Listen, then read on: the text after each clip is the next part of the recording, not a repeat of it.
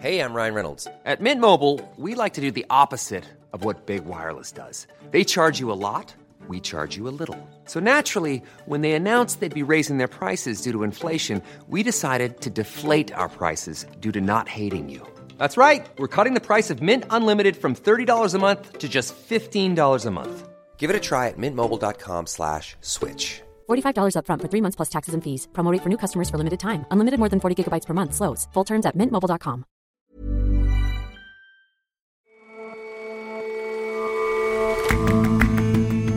Hello and welcome to The Intelligence on Economist Radio. I'm your host, Jason Palmer. Every weekday, we provide a fresh perspective on the events shaping your world.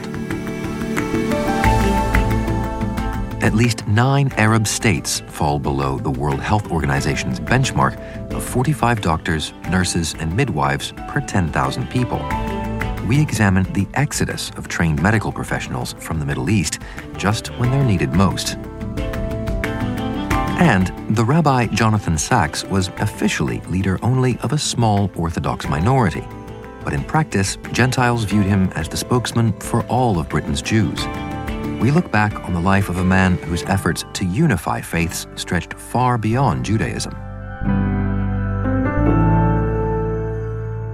But first, America has been notably absent from the global climate discussion in recent years, but with the election of Joe Biden, things seem set to change. America's president elect has pledged to rejoin the Paris Agreement on day one of his tenure. I will rejoin the Paris Accord. I will join the Paris Accord because with us out of it, look what's happening. Yesterday, he appointed former Secretary of State John Kerry as his climate envoy. Mr. Biden has laid out a plan to spend nearly $2 trillion on green minded policies. Of course, it's not only government cash that can play a role in decarbonizing economies. Venture capitalists are pouring in too, spurred on by success stories such as Tesla's. At the electric car maker's socially distanced annual shareholder meeting last month, its boss, Elon Musk, underlined the role of technology. In order to sort of do well financially, you really need economies of scale and you need ideally the best technology. And I think we we've had the best technology for a while, but now we are also achieving economies of scale. But green tech bets have been a mixed bag for investors in the past. Slipping timelines and underwhelming performance fed a cycle of boom and bust in the early 2000s. These days, though, things seem to be on a surer footing. Green venture capital is going through somewhat of a revival. In the past kind of four years or so, the amount of investment into the space has almost doubled. Guy Scriven is The Economist's climate risk correspondent. And you're seeing a lot more green entrepreneurs and green startups emerging and trying to make their businesses work and trying to help contribute to slowing climate change. So, what's changed then? In the past few years, a couple of things have changed, which makes the green venture capital market more exciting and look like a kind of better investment opportunity again. One thing is that the kind of demand has seen an uptick. So consumers are much more interested in green products than they were in the past.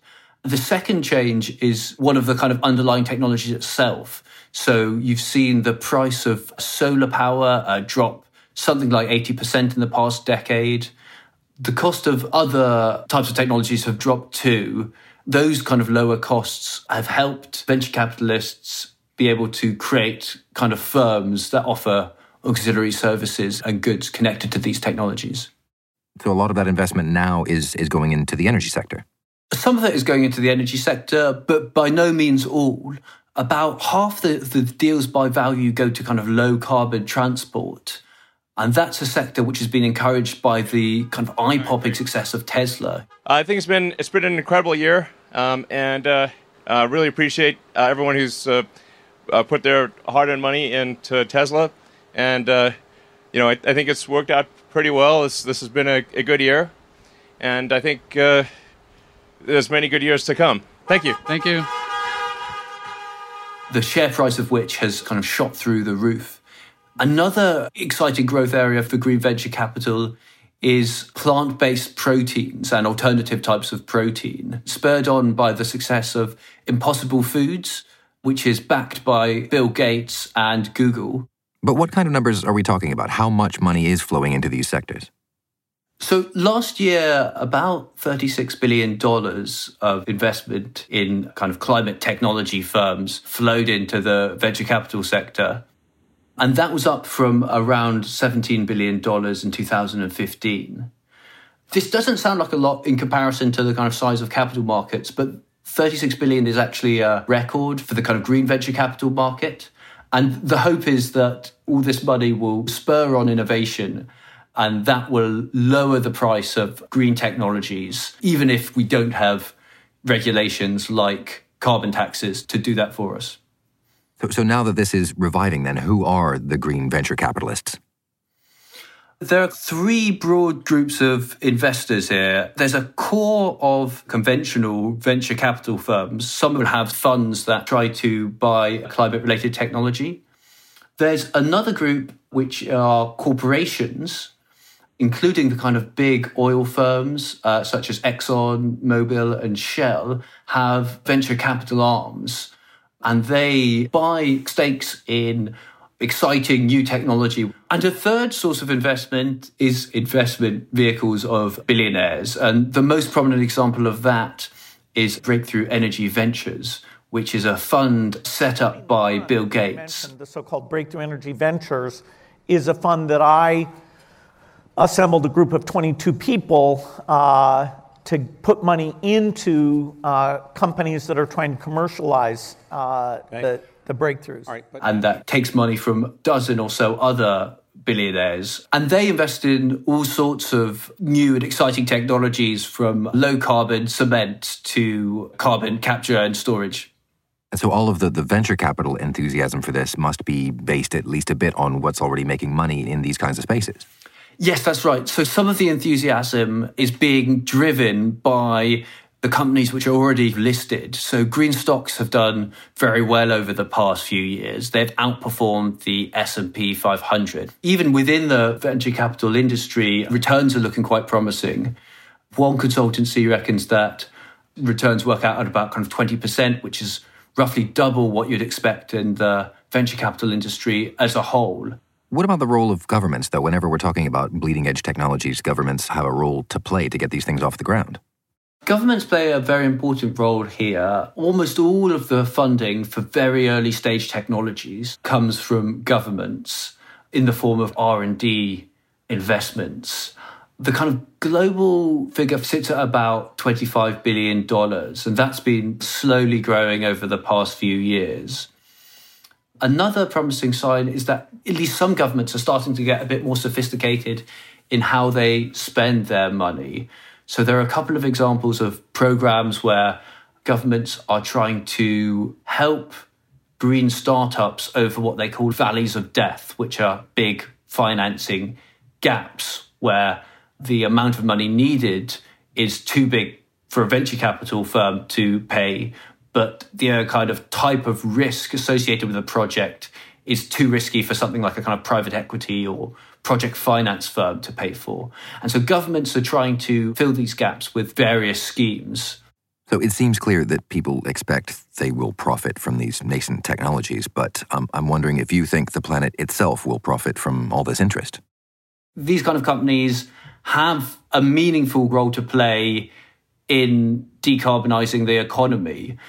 The problem is that in some ways it's much more important to decarbonize really heavy industry like steel mills and cement plants. And for those kind of decarbonization tasks, venture capital often isn't the right model just because they're very expensive and take a long time to generate returns. And so I think the green revival will help with the software side of things, and that will make somewhat of a difference. But we need much more than just kind of green venture capital if we want to decarbonize the economy. Guy, thank you very much for joining us. Thank you, Jason.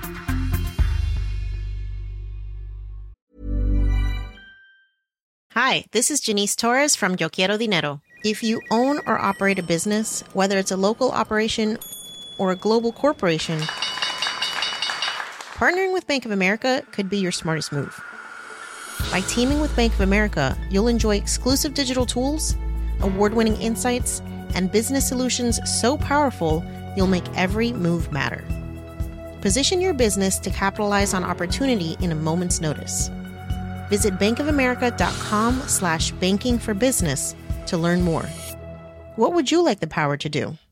Bank of America NA, copyright 2024.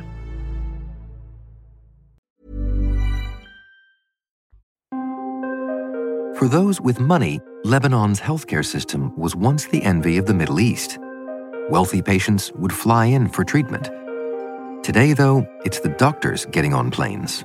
It's mass exodus. I have seen it. It will keep going. I don't see any. You know, if I had hope, I would have stayed. Until this year, Fuad Boulos worked as a doctor in Beirut. Now he's moved, along with his young family, to practice in America. It breaks my heart. The people I worked with were my family, no less than that. Uh, it was the hardest decision that I ever had to make, uh, leaving everything behind. He's part of a wave of Arab world doctors who are taking their skills elsewhere. Many Arab countries have had a shortage of doctors for a number of years, and the pandemic has really underscored how short staffed their healthcare systems are. Greg Carlstrom is a Middle East correspondent for The Economist and is based in Lebanon. There's not a universal standard for quantifying what is a well staffed healthcare system, but the World Health Organization suggests a threshold of what they call skilled health personnel. So, doctors, nurses, and midwives, 45 of those per 10,000 people. And you have at least nine Arab states, that's about half of the region, that fall below that threshold, some of them quite far below. You have countries like Egypt and Morocco where they only have 20 something, so they're about half of the WHO recommended guideline. And why is that? Is that there are not enough doctors actually qualifying? When it comes to doctors, no, it's not a problem of supply. Medicine is seen as a very desirable and prestigious career in the Middle East, as it is in much of the world. And so there's fierce competition for places in university and places in medical school. Take a country like Egypt, they graduate around 7,000 doctors each year. If you adjust for population, Egypt actually produces about 15% more doctors than America does. Nursing is a less desirable career. It's, it's denigrated and frowned upon in some countries. So you have many Arab countries that have had to rely on nurses imported from abroad. That's not a problem unique to the region. But at least when it comes to doctors, no, it's, it's not a problem of, of supply or interest. So, where is the problem then? The problem is a lot of Arabs train to become doctors, but once they graduate, they want to leave. If you look at Lebanon, for example, where the country has fallen into a, a grinding economic crisis over the past year, about 3% of the total workforce for doctors have left just in the past year. In Tunisia, the National Council of Doctors estimates that about 40% of its registered members, 40% of Tunisian doctors, are practicing outside the country. In Egypt, that figure is closer to 50%. So you have this huge supply of Arab doctors, but many of them, the moment they can, they, they seek work elsewhere and they want to leave. Why is that? Well, the most obvious answer, as it often is, is money. For young doctors who've just spent the better part of a decade training to become doctors, they hope this will be a pathway to a middle class or an upper middle class life. And that's simply not the case in some Arab countries, particularly for doctors who are working in the public sector, in government run hospitals which account for the bulk of the healthcare system in much of the Arab world. So in Egypt, for example, a, a recently graduated doctor might earn between 2,000 and 2,500 Egyptian pounds a month. That's barely $150. It's also barely half of what the average Egyptian household spends on basic living expenses each month. So it's not even a subsistence wage for a young doctor, let alone someone who is trying to get married and raise a family. Well, those are the doctors who are just starting out. The hope would be, of course, as you get uh, further along in your career, that it becomes more lucrative. But even that, the, the pay is not comparable to what it would be in developed countries and other parts of the world. So in Tunis, for example, a specialist with years of experience, someone working in a public hospital, might take home about $15,000 a year. Compared to the median wage in Tunis, that's not a bad salary, it's a livable salary. But that same specialist could go to Dubai or to Kuwait or one of the wealthy Gulf countries and earn $15,000 in a month, probably. So the incentive is to leave. Does that not lead to the obvious suggestion of simply paying doctors more to keep them in the countries?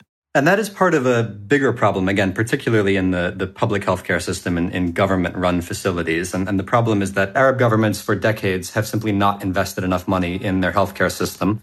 To go back to Egypt, again, the constitution in Egypt, which was approved in 2014, after the military coup, committed the state to spending 3% of annual gross domestic product on healthcare. Four years later, in 2018, the figure was still less than half that. It was about 1.4%. So Egypt falling well short of the goal that it set for itself on healthcare spending.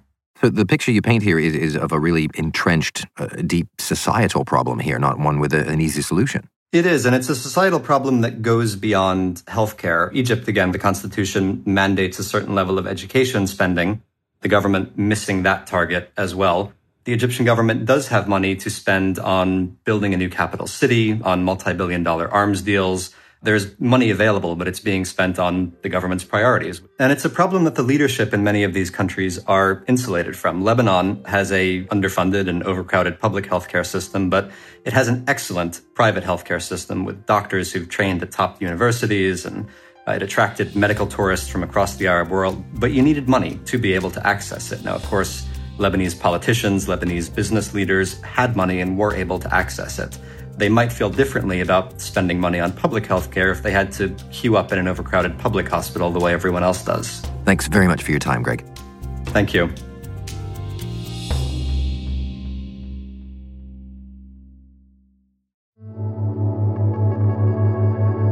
Jonathan Sacks was known around his office as the Rapid Rabbi, which was because every morning that he could manage it, he liked to pull on his tracksuit and go out jogging. Ann Wroe is The Economist's obituaries editor. As he ran, he liked to listen to music.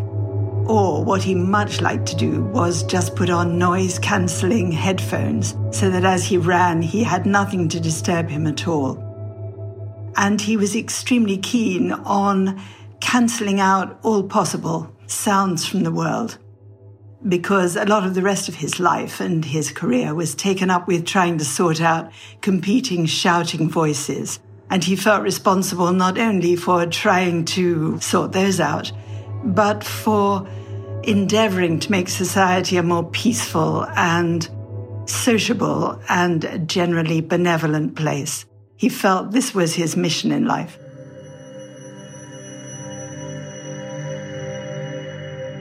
His official post, which he held from 1991 till 2013, was chief rabbi of Britain's Jews. And he also fulfilled the role of being an ambassador of the Jewish community to the establishment in Britain. He uh, wanted to bring a Jewish point of view into the highest echelons of the land and indeed into the bedrooms and kitchens of ordinary British folk, people who were not at all aware of the Jewish tradition. He did that by having a regular slot on BBC Radio 4's Thought for the Day. For a thousand years, Jews have been targeted as scapegoats because they were a minority and because they were different. But difference is what makes us human. He was certainly a very popular voice on Radio 4, quite a stern voice in a way that would make it clear that you had to live according to a certain discipline. There was an absolute good, there was an absolute evil, and you felt sure that Jonathan Sacks was very much aware of what these were. All it takes for evil to flourish is for good people to do nothing. Today I see too many good people doing nothing, and I am ashamed. He hadn't actually set out to be a rabbi. He didn't come from a line of rabbis in his family. His father actually sold clothes on Petticoat Lane. His grandfather, however, had run a very tiny synagogue. And when he was growing up, he would go to this synagogue and felt very moved by the sadness of the music there. And he felt, he said, the mystery of God in that place. And as he grew up, although he went to Church of England schools and then went on to Cambridge to study moral philosophy, he became more interested in being Jewish and being more overtly Jewish. What really brought this to a head was the Six Day War in 1967 of Israel against the Arabs, when he suddenly felt a terrific outpouring of emotion and attachment to Israel, and which lasted all his life. He felt he had a duty not only to his charges, to Britain's Jews, but to society at large. And he hoped very much to try to get notions of altruism and larger social cohesion into people's minds. He was always very worried by the individualism of the age and the sense in which every man was out for himself. Forget the public persona of perfection that people post on their social media as their defense against an unforgiving world. He thought it possible that, as every crisis that the Jews had encountered had actually made them stronger, there might be a way that the great crises of this age, such as climate change and now coronavirus, might make people more inclined to act together as one great society in which everyone felt responsible for everyone else and there was a sense of shared norms of behavior. Live, give, and forgive. Do that and we will grow.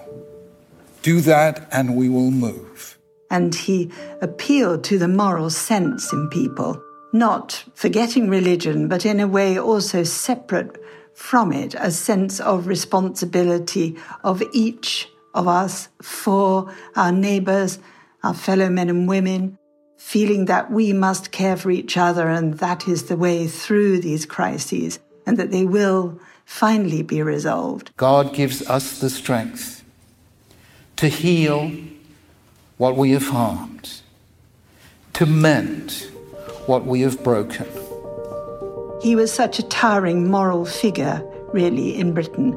There were very few like him who were prepared to talk about good and evil and the way we should live our lives and try to find some way through the cacophony of the modern age, the voices of consumerism and individualism.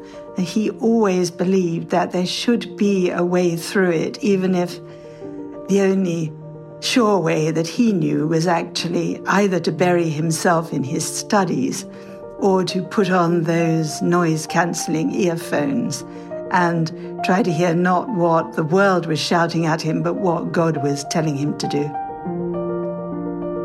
Ann Wroe on Jonathan Sacks, who's died aged 72.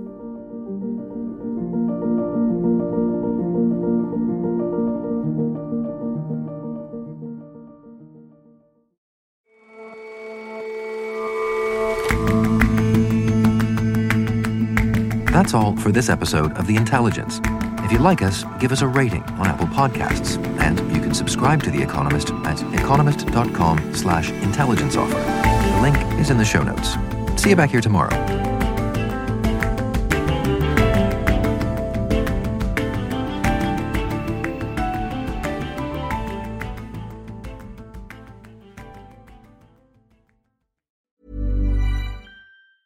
Hey, it's Danny Pellegrino from Everything Iconic. Ready to upgrade your style game without blowing your budget? Check out Quince. They've got all the good stuff shirts and polos, activewear, and fine leather goods, all at 50 to 80% less than other high end brands. And the best part? They're all about safe, ethical, and responsible manufacturing. Get that luxury vibe without the luxury price tag. Hit up quince.com slash upgrade for free shipping and 365 day returns on your next order. That's quince.com slash upgrade.